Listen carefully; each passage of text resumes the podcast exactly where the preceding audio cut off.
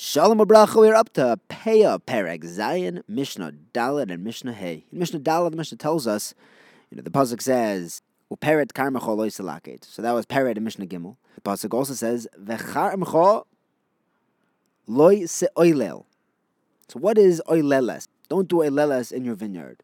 So the Mishnah explains, anything that is directly attached to the main stem is oileles. If it comes off of a branch, off of a, a shoulder, a drop that's the balabiases. If it's a safek, you have these little clusters. You can't really tell if it's on a kusif on the shoulder, on an extension. That's going to go to the anim. Safek. If there is some oileles that is where the branches meet the stem or the trunk, it's right on the corner.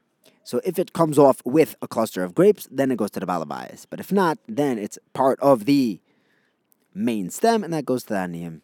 Rabbi Yehuda says that when it comes to a single grape, that's considered a cluster. It's just a single grape cluster. But the Chachamim disagree. The Chachamim say that one grape is not a cluster, that's an oileles, and we pass like the Chachamim.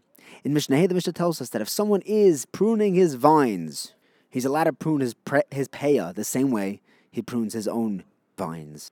This is Kfir Yehuda, but Meir says that he's not allowed to touch the Aniyim's portion of his field. Rameir holds that it, it's as if the Aniyim own that part of the field. Just like if I sold you a, a, corner of my field, I can't go in there and prune it. I'm not allowed to touch it. So too, he's not allowed to touch the Aniyim's field, even if he's improving the quality of those grapes. Thank you for learning with me. Have a wonderful day.